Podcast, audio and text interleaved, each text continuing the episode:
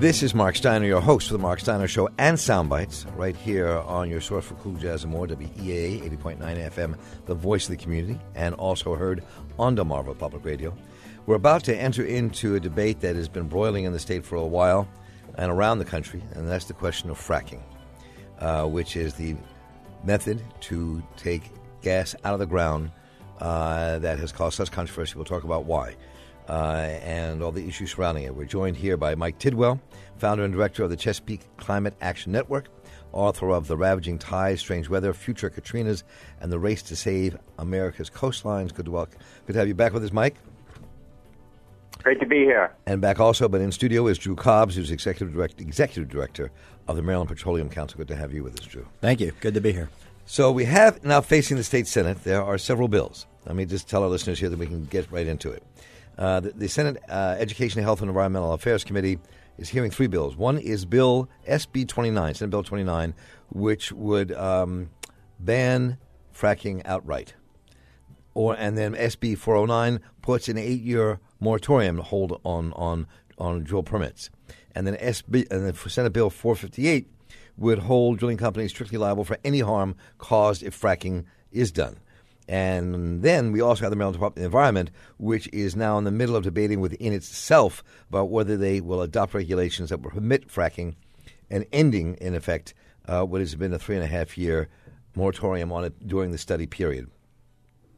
So the question is, we have these polls that we've seen, both from Climate Action, ne- ne- excuse me, Climate Action Network, that found forty-three percent of Marylanders favor long-term hold on fracking, and another another. Um, poll by the Goucher College, uh, that is a statewide polling all the time, found that forty-five percent are against fracking, thirty-six percent in favor, but twenty percent really undecided in the state. So we're going to get into that here. So the, the, the bottom line here is, and we've seen New York has banned it for health reasons. Many of the states allow fracking, Pennsylvania being one, our neighbor to the north.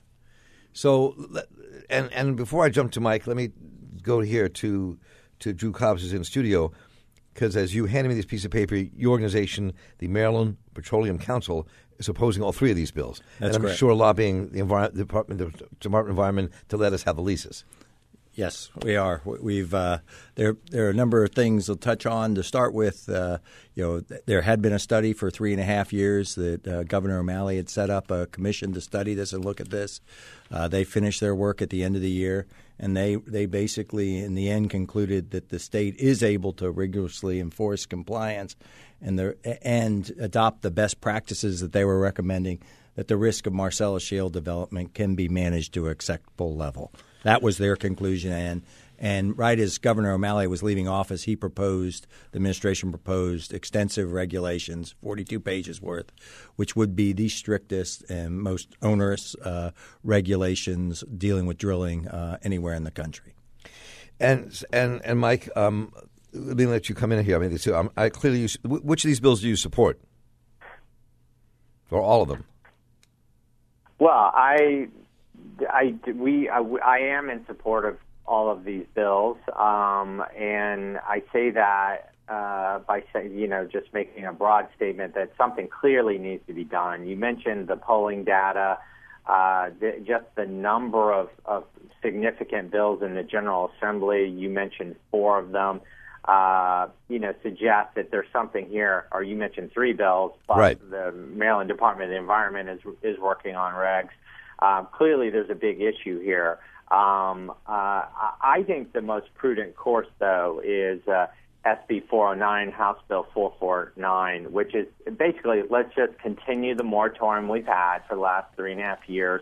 And the reason we need to continue it, continue it for another eight years, which is what this bill would do, is because we don't have the health data. We just don't have the health data yet. It takes a while to do baseline health studies.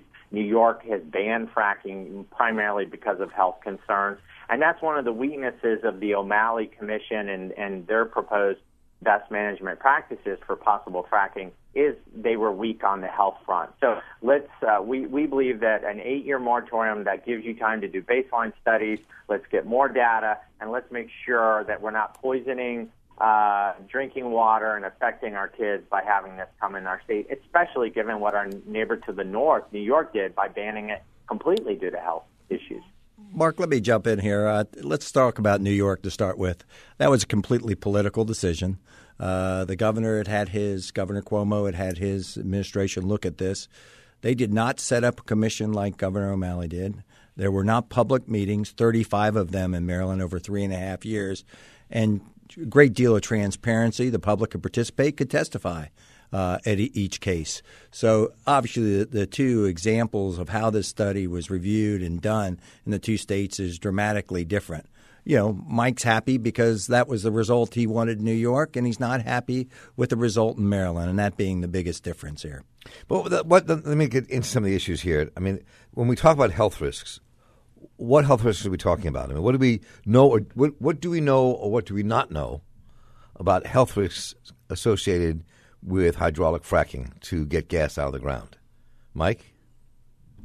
Well, first of all, I just. The, to the to the claim that New York's decision was purely political, uh, the the the number of meetings and town hall gatherings and studies and pages of, of official government documents applied to New York were, were even much greater than anything Maryland's done. That that the issue of fracking, and Drew Cobbs has said it himself in recent years. They've studied it to death in New York. They have. They've studied it a lot, and after studying it a lot in New York, they came to the conclusion that it should be banned. And, I mean, Doctor Howard Zucker, who's the acting commissioner of health in the state of New York, he this was his quote at the moment of recommending a ban. He said, quote, "Would I let my family live in a community with fracking? The answer is no. I therefore cannot recommend anyone else's family to live in such a community either," end quote from Doctor Howard Zucker, acting commissioner of health in New York State.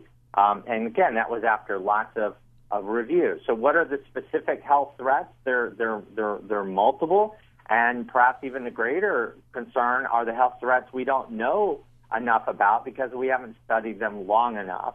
Uh, but they include, of course, uh, potentially permanently contaminated drinking water. You've got all the uh, other impacts to uh, communities living near these wells, Uh, known carcinogens that are used in the fracking process, uh, uh, you know, r- rising truck traffic in rural communities, the diesel fumes, the noise pollution.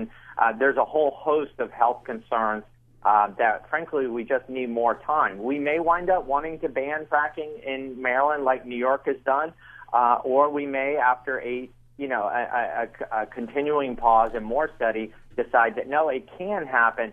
But these are the more rigorous health standards that we need to embrace that we don't even know enough now to create those regulations. And that's that's what this commission in Maryland did. They looked at it. They established best management practices. And the idea is to prevent any possibilities of any contamination. And that's what the, the Maryland commission did. Um, the the difference between the two is New York just made the step, and Mike, they still haven't issued their final report, which was long overdue on that. They just did a sm- short report when the governor uh, made that initial announcement back in December. So we are waiting to see the details of, of what, how they supposedly reached this conclusion. Well, I mean, I, I guess what, what listeners really want to understand is when we talk about these things, um, is fracking – let's just start with health. I mean, the, the question is, is it dangerous to our health or not? I mean, what do we know about that? I mean, and that, that it, to me is, um, I mean, there's a reason, that there are reasons, correct or incorrect, why a huge plurality of people in America are worried about fracking. Well, let's let's go on that. I think if you look at national data and polling data, it's a lot different. You know, Mike's poll was what's called affectionately in the thing a push poll. Uh, he asked about the New York thing. He didn't talk about the, what happened in Maryland and asked Marylanders, this is what's decided in Maryland. What do you think of that? So I think it was somewhat of a biased poll along, along those lines. But the other point I'll make is, you know, this activity, fracking, has been going on for over sixty years, sixty, sixty-five years. There have been over a million wells fracked. Now, more recent in the last, you know, this century, in the last ten, fifteen years, the volume and the horizontal drilling that's occurred, you know, has called for the volume of, of more water to be needed in the process on that. But two dozen, approximately two dozen states are doing this. None of them have stopped doing it. And the idea is just trying to manage that thing to a safe level, which you can do, and to properly change your regs as things evolve. So what does safety mean in fracking? I mean, for a long time, you know, Mike, I've followed your work very intensely over the years, and, and um, you've done a lot of work with Governor Martin O'Malley and his time in office. But he came out in the end here saying we can have safe fracking if we, if we have these, what the petroleum industry calls onerous regulations, to make sure it's safe. So what's your response to that? Well, first of all, uh, the, the, the, the polling data, our poll was not a push poll. Uh, our poll was done by a reputable firm called Opinion Works, which is well-respected. They do polling for the Baltimore Sun and others. We asked a straightforward question. It wasn't a series of questions leading the respondents to a particular response. It was one question where we said New York has banned it. The state of Maryland is still looking at it, and it was a fair question. Mike, uh, why, why didn't you why didn't you ask a Maryland question about what had happened in Maryland? Why didn't you use the quote from the Maryland Commission and then ask that question? Well, our, our question was fair, as was the Washington Post. The Washington Post did its own poll and found, I assume you, you don't consider the Washington Post to be, you know, an environmental lobby, um, and their results were fifty-six percent of, Mar- of Maryland's opposed fracking. I mean, the results are, the polling is out there in lots of different ways from lots of different groups and newspapers showing the same thing. The majority of Americans and a majority of Marylanders do not want to see uh, fracking happen Uh, at all, or they don't want to see it anytime soon until we learn more. Uh, and and I, my question for Drew Cobbs is, if you think that Maryland got it right, uh, that the O'Malley administration's commission got it right instead of a ban in New York, do you support the recommendations of the O'Malley administration? Do you want to embrace those regulations and apply them to fracking? Yes or no? If do you think they got it right, are you ready to go with those regulations? As, as far as the outline of the regulations, the conclusion, we agree with them. We do have some issues with some of the individual specifics. And and the one thing I will say, it's it's interesting, we, uh, uh, maps were done in both Garrett and Allegheny County where this would occur, only in really western Allegheny County and most of Garrett. And with the restrictions that were proposed by the O'Malley administration, well over ninety percent of both counties would be off limits to drilling on that with, with the different precautions and setbacks, et cetera, that they, they propose. So this, this is going to be very limited at best uh, if done under those rules.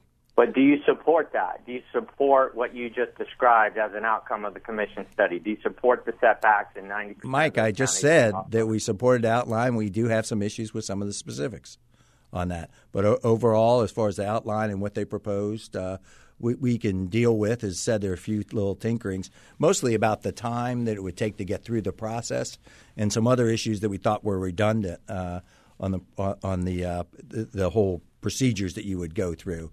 Uh, on that.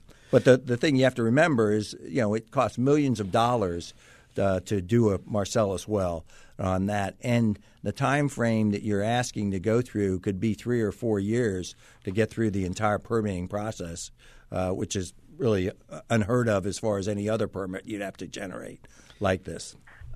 So, well, I think that you need you need additional time. And if it's unheard of, it's because the, the fracking process is itself Uh, novel, it's exotic. You can say they did it sixty years ago, but they weren't doing it the, the kind of volume and high-pressure fracking they're doing now. Uh, there are just a lot more concerns now, and so we need to – it's an extraordinary new uh, proposal to frack on, at the, in this way, and we need extraordinary safeguards. Um, and I think that's why you're seeing the Mike, it's data. New to you. It's not new to other folks. As said, two dozen states have been doing this. Why have none of those states banned or taken the dramatic action that you're calling for? I mean, well, they have the experiences been. with that, and they're dealing with that, and they haven't had the problems, the anecdotal evidence that you're, you're alluding well, to. Well, John Quigley, who was Pennsylvania's uh, head of uh, uh, Department of the Environment, Uh, came to Maryland and testified in front of Maryland lawmakers uh, two years ago and said, we got it wrong.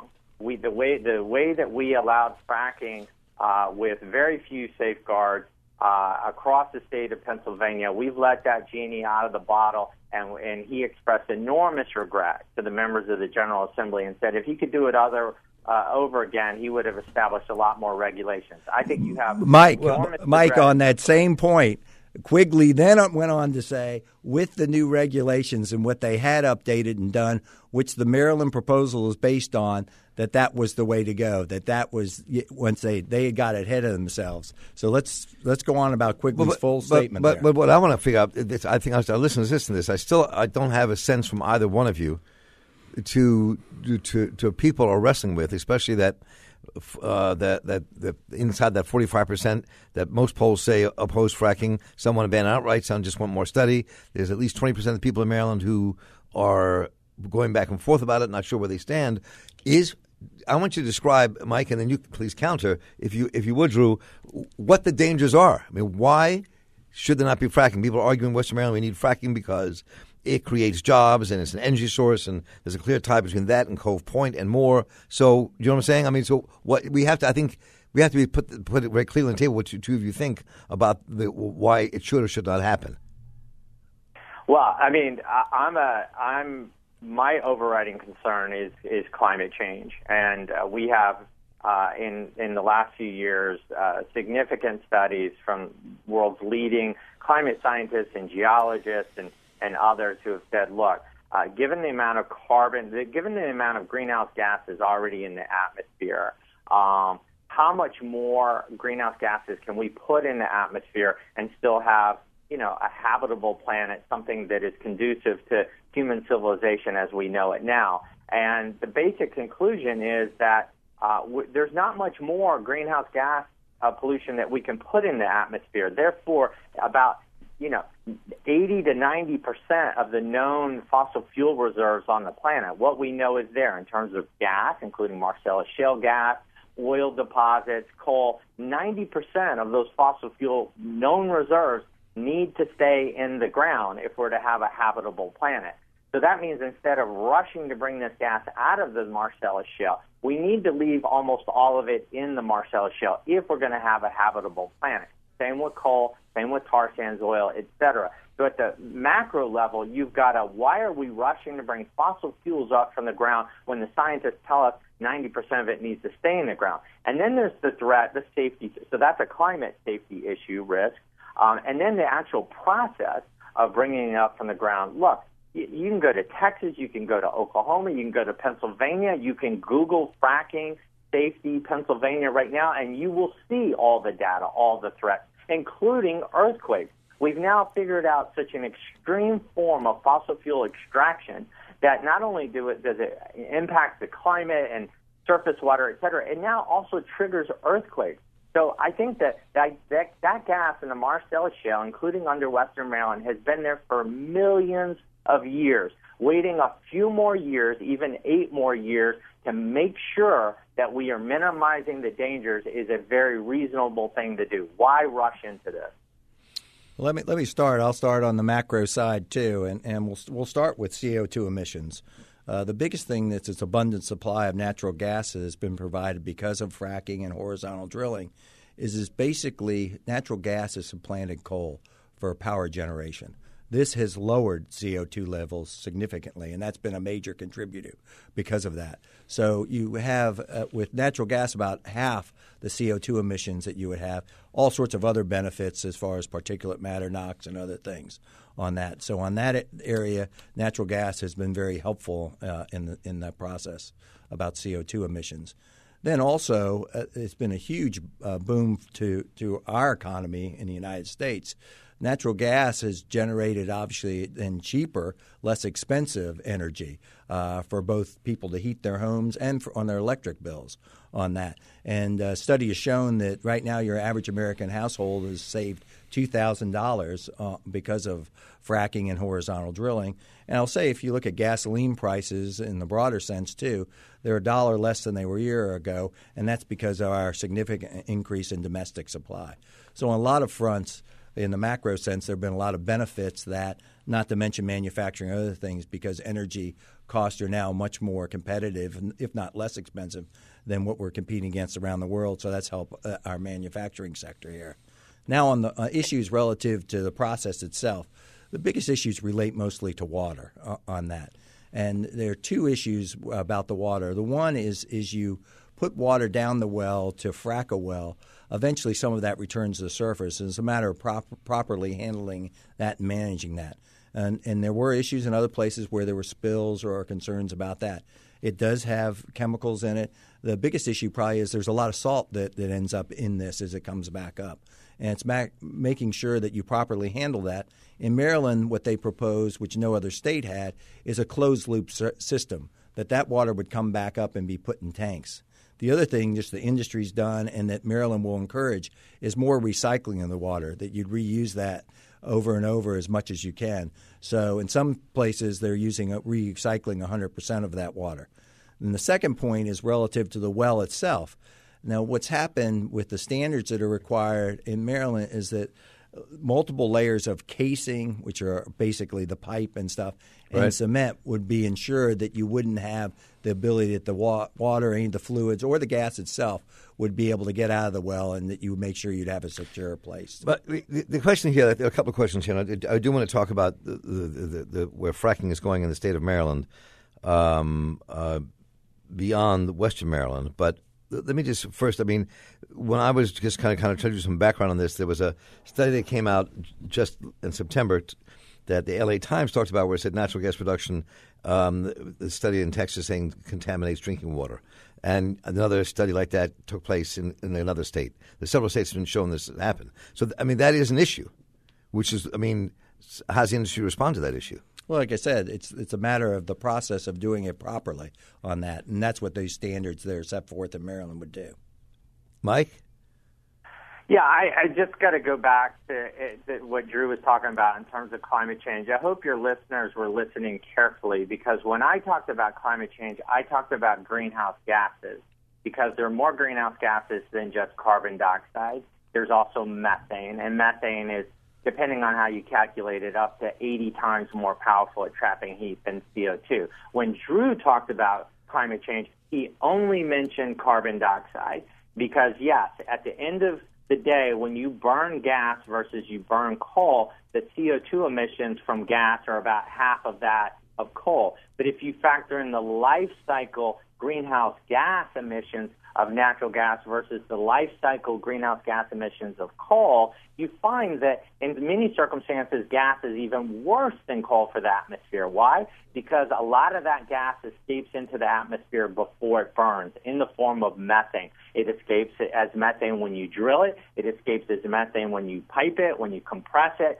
So the, the, the data keeps coming in showing that gas isn't anywhere near as good for the climate as Drew Cobbs and others in the petroleum in, uh, uh, uh, industry claim. And in fact, especially if you export it, it's almost certainly worse than coal. Um, but in terms of, of, of water, I mean, look, the, the, the industry has not solved the cement casing problem. You're going to have leakage. Uh, you know, there was, I think it's about ninety-six percent of all the health studies in any way related to fracking. So that's water, health, carcinogen concerns. About ninety-six percent of them have concluded in recent years that there are health concerns and risks and that they ought to be uh, further studied. Only about four percent of all these studies have concluded there are no problems or that these problems are, are guaranteed uh, manageable. Uh, so I think you, you, you see that the science and the data um, uh, fall more squarely on the side of caution and and and and going slower, and the data, it's hard to find any data other than the promises and the, and the, the studies of the industry itself saying, don't worry, we got this under control. So the, the, we talked about oil prices, or gasoline prices at the pump, but I was just going to ask you a question, Drew, because I think the majority of that, I mean, that, that wasn't because of fracking and gas in America. Didn't most of that had to do with OPEC um, deciding not to reduce the petroleum output. They yeah, were Mark, keep but, pumping, right? That was, no, that's where it why, came from. Why did they decide that? Five years ago, Saudi Arabia would have just cut production, as with OPEC, to drive the you know tighten the supply and drive the price back up. They cannot do that now because of all the domestic production here in the United States and because of fracking and horizontal drilling, because if they do that, they'll lose market share. So they've decided that that's the way that they need to attack this issue uh, on that. So there's been a, there are a lot of geopolitical issues with this, and it's much, much broader uh, a factor. But in that market, that's why the Saudis made that decision. So, Mike, in some ways, go ahead, Mike. And I think if the U S gas industry really cared about the geopolitical consequences of Saudi Arabia versus the United States, or, you know, protecting American energy and American energy consumers, then the gas industry would support keeping the gas that they frack here in America, as opposed to, as the gas industry has in the United States, being enthusiasts and supporters for exporting our Marcellus gas to the rest of the world through Cove Point in southern Maryland.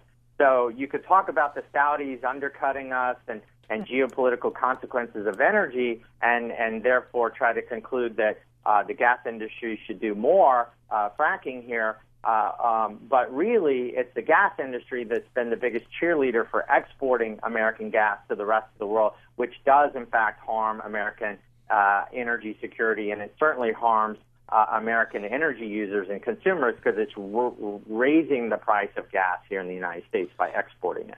So let me ask this question to the two of you again. One of the things I, you mentioned earlier, uh, Drew, about um, um, the only thing that really would affect would be Western Maryland, but But when I was looking, again, preparing for this conversation and looking at these geological maps and seeing the articles from last year of the of of, um, of exploration for gas and fracking to take place on the shale, I'm blocking the name of the shale, but it goes from southern Virginia up through Prince George's County, Calvert County, Anne Arundel County, Saint Mary's County, that there are shales all across southern Maryland and into the eastern shore. So the prospect of fracking in the state of Maryland is in... And then I saw the other map of these different shales, not all maybe as as potentially profitable as Western Maryland and Pennsylvania, but they're there. Fracking is going to be much has been to be much broader and wider in Maryland than just Western Maryland. That's that's the point that Mike likes to stress. But the bottom line is, as far as recoverable, what's recoverable gas, those areas, the Taylorsville Basin in particular, even though it's a multi-state area, has equivalent of about one percent of the amount of gas the whole Marcellus has. So very limited supplies. Would be very hard to access, you know, access, get access to that. Um, so I think that's extremely unlikely on that. But Mike tries to make it into a statewide issue and threat. Right now, the only place where there's any interest, and albeit very limited right now, is Western Maryland. Things have even changed there. You know, five, six years ago, people were trying to get leases and wanted to develop that area. A couple companies came in and, and asked for drilling permits. We're seeking drilling permits. But because of both the, the supply of natural gas, which has reduced the price, and the more interest in what's called wet gas, where you can get the natural gas li- liquids or the condensate out of it, makes it more valuable. So the activities move further to the west, both in Pennsylvania, into Ohio, and then more up in the panhandle of West Virginia. So there is as much uh, demand at the moment for dry gas is what we have in Maryland, and only a, a reasonable amount of supply is out, out there in Garrett County. So, what do you think this? Where, where do you think this will go? This is this is clearly going to be being. I mean, the, the contention the other week in Annapolis was pretty hot and heavy, both in the committee with demonstrations outside and people on both sides of this issue coming in. What is it? Where do you, where do you two think this goes now, Mike? Well, I um, uh, first of all, just to the issue of the amount of gas that's recoverable in Maryland. Uh, You know, six, seven years ago, the gas industry in this country was investing uh, billions of its own money importing gas and preparing to import gas from overseas. But the fracking revolution has been so profound uh, that it proved the gas industry wrong. What they what they were saying just a few years ago, that America had a gas shortage, now they they admit that technology and discovery of new gas Uh, was completely contrary to what they thought uh, just a few years ago. And there's no reason to think they could be wrong again, that there's a lot more recoverable gas all across Maryland than what Drew Cobbs is saying right now. Uh, and that shale basin that you're talking about is called the Taylorsville Basin. It comes up from Virginia under the Potomac River into the D C suburbs, and there's already a company in Virginia that's leased about seventy thousand acres of land on the Virginia side. So there's at least one company betting that that gas is coming up, and it's the same shale uh, uh, field, uh, gas field that comes into Maryland. Uh, but I, look, there's there's going to be legislation passed by the General Assembly uh, to uh, protect Marylanders from uh, from the fracking process. Uh, it's either going to be uh, a moratorium of some kind, uh, and perhaps this liability bill that Senator Bobby Zirkin has introduced. It basically says to gas companies, if you're so sure that you can do this safely, then we're happy to believe you. Uh, but like Ronald Reagan uh, used to say, trust but verify. And this bill would verify the fact that if something does go wrong in the in the fracking process, Uh, that the gas companies are going to be liable. And it's not going to be of a lot of court cases where the gas industry, using its abundance of money and resources, uh, basically uh, uh, gets to have uh, unplanned accidents and negative consequences to people's health and, and not be liable for it ultimately. Uh, so this bill just clarifies that the gas industries would be liable. Uh, and that bill has a really great chance of passing. I think it has the support of the of the uh, uh, of the Senate President Mike Miller and others. Uh, and uh, the moratorium bill also has enormous support. I think you're going to see uh, some, uh, probably more than one bill passed, um, probably involving some kind of moratorium. Whether it'll be eight years, uh, I don't know. In terms of an outright ban bill, I think it's less likely. I'm not sure that there's an appetite in the General Assembly to, to ban fracking right now the way New York has. Uh, but there, there's a chance that with more study and more uh, review uh, that there could be a ban further down the road. We'll have uh, to see. Drew, your final thoughts on this? Well, I, I, I don't really make predictions about legislation because uh, you're always proven wrong. Uh on that, that issue. I will do want to touch on that strict liability bill. It's an interesting bill. Uh, the commission studied all the liability and financial responsibility issues. They did not make a recommendation on strict liability. They did uh, make a recommendation on what was called presumptive liability, and uh, that was enacted a couple years ago. So steps have already been taken to, uh, to address that issue. The strict liability is interesting because you know, we haven't brought that against any other industry in the state. And obviously, I don't, wouldn't throw any other business or industry under the, the bus, but uh, there are a lot of dangerous and it's industrial activity and stuff. They're doing that, so it's extremely unusual. And I think extremely bad for our business climate to have such a proposal out there. John, this has been good. I, I really appreciate you both taking the time. I think that um, I think our listeners uh, benefited from hearing this and what's going to be happening in the Senate. We'll be following this on our website. All the Senate bills we talked about will be there, uh, and the Dep- Maryland Department of Environment uh, um, looking at this as well, at fracking. I want to thank Drew Cobbs here in the Drew Cobbs, excuse me, here in the studio, executive dire- executive director of the Maryland Petroleum Council, Mike Tidwell, founder and director of the Chesapeake Climate Action Network, and author of The Ravaging Tide, Strange Weather, Future Katrina's, and the Race to Save America's Coastal Cities. Uh, Mike and Drew, thanks so much for being with us here on the Mark Steiner Show and Sound Bites. Thanks, Mark.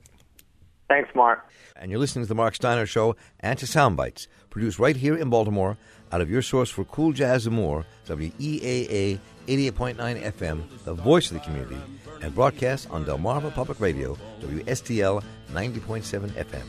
That's Rusty Cage, performed by Johnny Cash. It was produced by Rick Rubin, who turns fifty-two today. I'm gonna break, I'm gonna break my...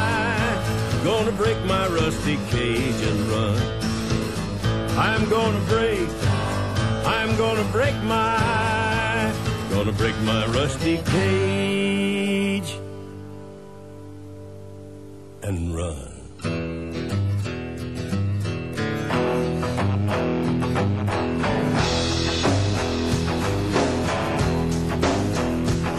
When the forest burns.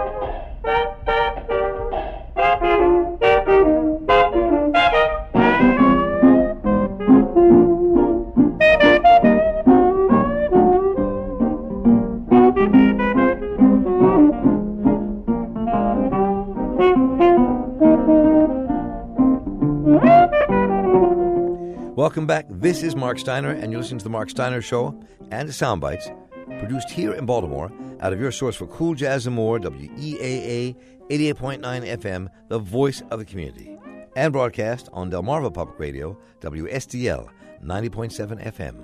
We're hearing Singin' the Blues by Bix Beiderbecke, born on this day in nineteen oh three. We're about to talk to Senator Paul Pinsky, who represents the twenty-second District in the Maryland State Senate. He's vice chair of the Education, Health, and Environmental Affairs Committee and sponsor of Senate Bill oh two five seven, Agricultural Nutrient Management, the phosphorus management tool. Paul, welcome. Good to have you with us. How are you? It's a pleasure. I'm doing great. So let me start this way. I want to hear all the things that happened between the bill that didn't happen and did happen and where you are with it all. Um, but I'm going to take a step backwards a little further, if we could, just for a minute. I mean, I remember when this first we first reported on this phosphorus management tool when a few years back with Governor Martin O'Malley and, and even talked to him about it at, at, um, a couple of times.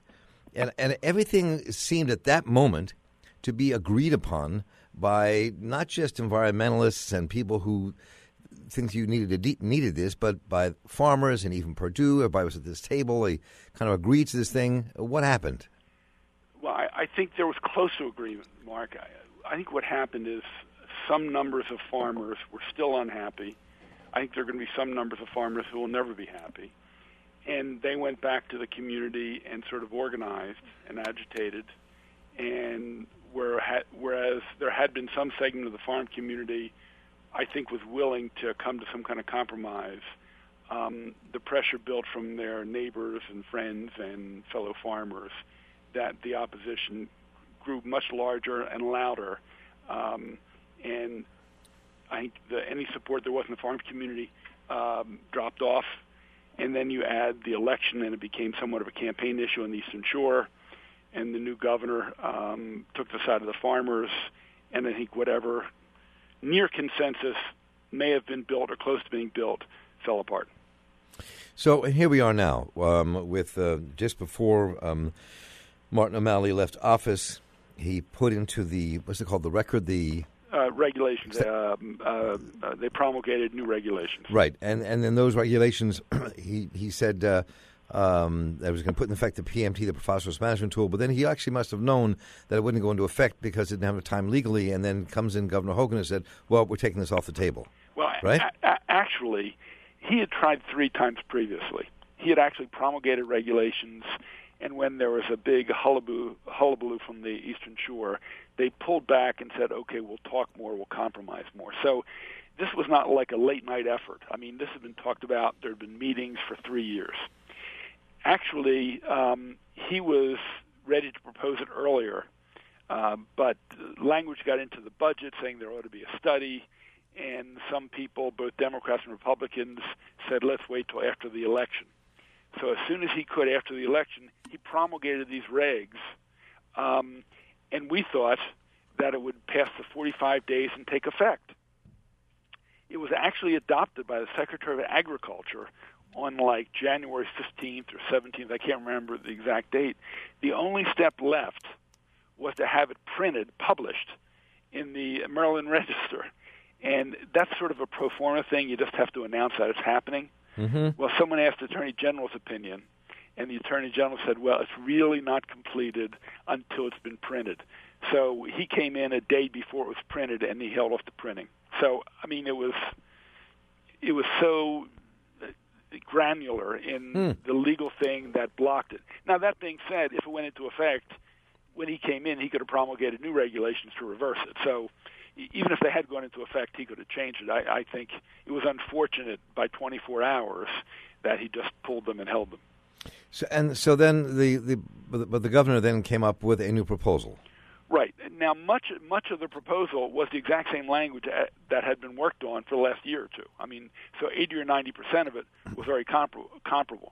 The only two differences were instead of the final year where it had to be implemented being twenty twenty-one, it's pushed back to twenty twenty-two. But more importantly, uh, about four different places in the regs, it says... Um, you know, this has to happen by two thousand nineteen, this by two thousand twenty, and finally by two thousand twenty-two. But in each section, it has language that says condition on if there's capacity, if there's this, and if there's that. So essentially, there's a get-out-of-jail-free card at four different places, which potentially could mean it, the can would be kicked down the road continually, and there's no finite end date, which concerns me, and, and I hope that the administration believes in it and supports it, wants it to happen. Apparently, the farm community now realizes the science is legitimate, and it is a major problem. But with this soft language in the regulations, there's no guarantee that it ever takes place. So you originally were a sponsor of the bill, correct? I, the, I introduced a bill that essentially uh, codified what the former administration, Governor O'Malley, did, but I did it in code and as a law rather than rely on the regulations. And mine would mirror um, the regulations without these um, off-ramps, which give them an opportunity to not enforce it.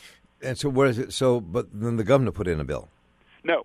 He's just relying on his regulations. In other words, when he came in, he took what O'Malley had done, he tweaked it, he retained some, and he promulgated regulations that are going to be published any day now, and they're very public.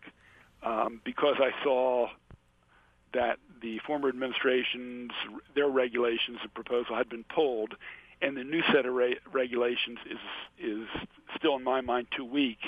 Uh, I introduced legislation to put in law what we need to do. So, what you, if your bill if your bill passes, um, that would become the law of the land. But the, only if the governor signs it. Right, and then we'd have to consider uh, an override. Right, all of that is a, a challenge. No question about it. I understand that. Um, we'd have probably some ugly floor fights. Um, I think I have a majority on my committee. Um, would it pass the whole legislature? Who knows? That I mean, that is the that that would be the issue. I mean, so where, where do you how do you see that fall? How do you see that falling out? I mean, what do you think? You think it'll probably pass your committee? Yes. Um, we have, uh, I think, six uh, members of my committee, which is a majority, have uh, co-sponsored the bill. Let me just say now for our listeners that, that the Department of Agriculture was, could not bring anybody to the table today, but they did promise to bring somebody on on the program here, which we'll so we'll be talking to them as well. Well, is, well, I you know, and look, I, I, this is not a vanity operation. I don't care about having a bill with my name on it. I just want to get some rules in place that we can clean up the bay. It's that simple, and I want to put this in our in our. rearview mirror so we can move on to other challenges facing us. So, you know, I've met with the secretary and his chief aide on this issue twice. Uh, I met with the governor last week and spoke to him. I met with some people from the farm community today. So if we can work it out and he's willing to change the regulations, um, you know, I would pull my bill back. But I have to have a little more assurance than what's actually in front of us right now. I mean, this is watching this thing go back and forth. I mean, I saw. I'm. I'm. I, I guess I sometimes. I guess many of us can be after a while watching these things become a little jaundiced about where things are actually going to go. Uh, agreed. Agreed. You know, and look, I've been pushing the boulder uphill on many issues over many years. Um, you know, I. People say they're open on this. They want to have consensus that the farm communities come around to saying we have to reduce phosphorus. You know, it, it comes from this this oversaturation in the fields because of all this chicken manure in the uh, lower shore. I mean, there's tons and tons of it.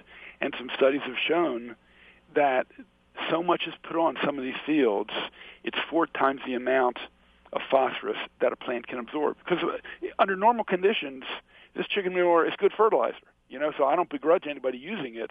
Um, but the problem is if the plants can't absorb it and grow, and it's just going to wash off into a stream or river or the water table and end up in the bay and create dead zones and, and kill the fish population and not have um, uh, uh, sea grasses and all the other things, then we're making no progress on the bay. And, and everybody acknowledges that there have been three ma- major problems. One has been wastewater, and we're upgrading the treatments because of the flush tax passed under Governor Ehrlich. Um, the, um, uh, the stormwater, which is now under debate in the urban areas. And the third area is the over, over uh, application of chicken manure, chicken poop from all the chicken houses. They don't know what to do with it, so they put it on their crops. Well, I mean, that, but therein lies part of the problem, just in terms of, I mean, the... the So you, let's say we have the let's say the P M T goes into place, um, and that and and and and it gets and it's regulated, and you right. can see how much is going off which farm, and, and and how we judge that. The question then this question still arises: what do you do with all the chicken manure? Right? It, it's a great point, and you, you have a couple of options. Either we have to start finding some new technologies that can take the chicken manure and turn it into something useful, like clean energy.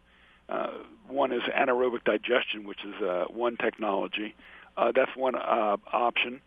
You know, another is transporting it and moving it either to the mid shore or, or upper shore or Pennsylvania. Now, it, it costs money. But the fact is, if you keep too much of it in the lower shore where it just isn't absorbed and runs into, into the bay, it continues to feed the problems that we have now, the algae blooms and the lack of oxygen, all the other problems. So, look, it's going to cost, and someone's going to have to pay for it. Un- unless we have new technology and we can turn it into real money, there's some expenses. And whether the state pays for it, whether the farmer contributes, whether the so-called integrators, the uh, Tysons, the Perdue, and the Mount Airs, right, who are behind a lot of this anyway, un- unless they step up to the table, um, there's going to be some costs. And, of course, there's a lot of resistance to that, that the latter idea you just gave. There's a lot of resistance to that because, I mean, there's been, in terms of the, just the sheer political power and, and, and the whole question of the economy of the Eastern Shore, that becomes a difficult difficult question. Right. Absolutely. And there's legislation before us, and there's there's been tension between some of the people who want to reduce chickens and chicken manure and, and the the industry. Look, I like chicken. You know, I try to eat that instead of beef, you know. Right. Um, I, I, I'll eat Perdue chicken. Um, but there's got to be a plan in place. You know, it's not just that the growers buy the feed, buy the chickens, and then send back the chickens, and they're left with the poop and no place to put it, and maybe not enough resources to pay for shipping it out. And there's got to be an effective plan because it's killing the bay. Right. I mean, I think it mo- and most people at this point agree with that it's that it's destroying the bay. Yep. And everything in it and around it. I mean, I've you know just just it's uh, um, you, you get former Senator Jerry Weingrad who just is on this in, in depth. I mean, right. Because he's he's been dealing with this when he was a senator and since. So I mean, it's it's it's and it's a major issue. I, I'd be interested to see how this kind of does pan out with a new governor in town, a Republican governor, and a mostly and a Democratic a majority Democratic Senate and House, and how this kind of plays out. Yeah, and and the other thing is, and again, I'm not a scientist, but I've learned this over time. Unfortunately, the phosphorus stays in the ground, so we're also paying. I hate to call it the sins, but the overuse from five, ten, and fifteen years ago. So th- this just remains a long time in the soil. So when you keep add, adding more and you spread this manure in the fields, it's manure on top of manure, phosphorus on top of phosphorus, and it just doesn't get absorbed. And so you get a good rain or you get some erosion, you know, and you have these major problems. And, and you know, there's some that say, oh, it's Pennsylvania, it's New York, it's Conowingo Dam. Right. But the fact is, they can test the streams and rivers in certain areas, and they know it's coming from the streams and rivers. It's not coming from Pennsylvania. So, you know, there's, there should be no abdication of responsibility here. We can backtrack it to exactly the counties where it's coming from. I mean, they actually have focused on three or four rivers where it's just horrible because they can they can, they can test for it. Well, we'll continue to look at this, and, and of course, as this winds through, we'll, we'll ask you to rejoin us here and perhaps in discussion with some others as well about where we go, and uh, um, I appreciate the time you take with us, Paul Pinsky, and um, the work you do out there. I appreciate it, Mark. I appreciate what you're doing. Senator Paul Pinsky, who represents the twenty-second District, Maryland Senate, Vice Chair of the Education, Health, and Environmental Affairs Committee, uh, and sponsor of the Agriculture, Nutrient Management, Phosphorus Management Tool Bill, number zero two five seven in the Senate. And we'll see how this plays out in your community and beyond over the next few weeks. Thanks so much, Paul. Thank you.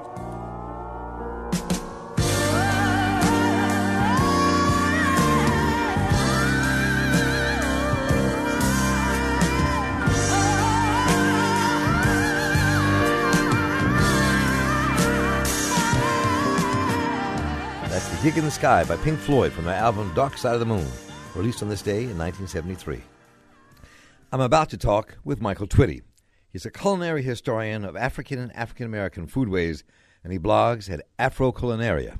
He joins us to share an African recipe. This recipe is called African Soul Fried Rice. And this fried rice recipe incorporates an ingredient that you'll have to go to your local, close-by African grocery store for an ingredient called sumbala, or it's called netetu. It's a powder from the locust tree, the African locust tree. And it's kind of smelly and interesting, but no more smelly and interesting than any soy product from Asia. Um, it's basically this, the umami, the soy taste in West African food. And in this recipe, you can substitute soy sauce, but I'd prefer that You try it with, using that traditional West African flavor. You take what you have left over, you utilize it, you cook it up. And there's an opportunity to really sort of engage of flavors and ingredients that are traditional to African and African diaspora cooking. So for the African soul fried rice, you're going to need two tablespoons of canola or peanut oil, two garlic cloves thinly sliced or smashed, four scallions with their greens, clean, trimmed, and sliced thin. Uh, you'll need one tablespoon of minced ginger, one and a half table, teaspoons of sea salt, red pepper flakes, powder or sauce to taste, four cups of cooked rice. It can be brown rice, it can be white rice, whatever you want. One cup of cooked black-eyed peas, not mushy, just cooked until done and tender. Uh, you're going to need one half cup of fresh, thinly sliced okra, one cup of dr- diced bell peppers. I like to use red, yellow, and green. Mixed together, one cup of thinly sliced, washed, trimmed, stemmed collard greens, uh, one teaspoon of sumbala or netitu powder. And if you don't have it, then just use one tablespoon of soy sauce. And optional proteins can be eggs, can be bean, more beans, can be shrimp, can be poultry, can be meat, can be tofu, whatever you want. Here are the directions. Heat one tablespoon of oil in a wok or large skillet until very hot. Add the garlic, scallions, and ginger and cook, stirring until they are soft and release their scent, or about three minutes. Add the other tablespoon of oil and add the salt, red pepper, and quickly saute the okra slices, bell pepper, and collard green ribbons for another three minutes. Add the rice, black-eyed peas, and sumbala and cook, stirring until heated through about five minutes. Stir repeatedly to keep it all from burning and monitor the heat. If you choose to add your proteins, add at this point and heat through another three minutes and send to the table hot. It's getting better all the time. The Mark Steiner Show and Sound Bites are a production of the Center for Emerging Media, made possible in part by a grant from the Town Creek Foundation. Our producers are Mark Gunnery and Stephanie Mavronis. Our engineer at W E A A is Andre Melton. Our engineer at Public Radio Delmarva is Christopher Rank. On the way out of here, Getting Better by the Beatles, recorded on this day in nineteen sixty-seven. To hear this show again, podcast any of our past shows, and find out information from the interviews we are doing on this program, please visit us on the web at steiner show dot org. You can also listen to and download our podcasts on iTunes. And for Public Radio, W E A A eighty-eight point nine F M, the voice of the community, and for W S D L ninety point seven F M, Delmarva Public Radio, I'm Mark Steiner. Take care. It's getting better.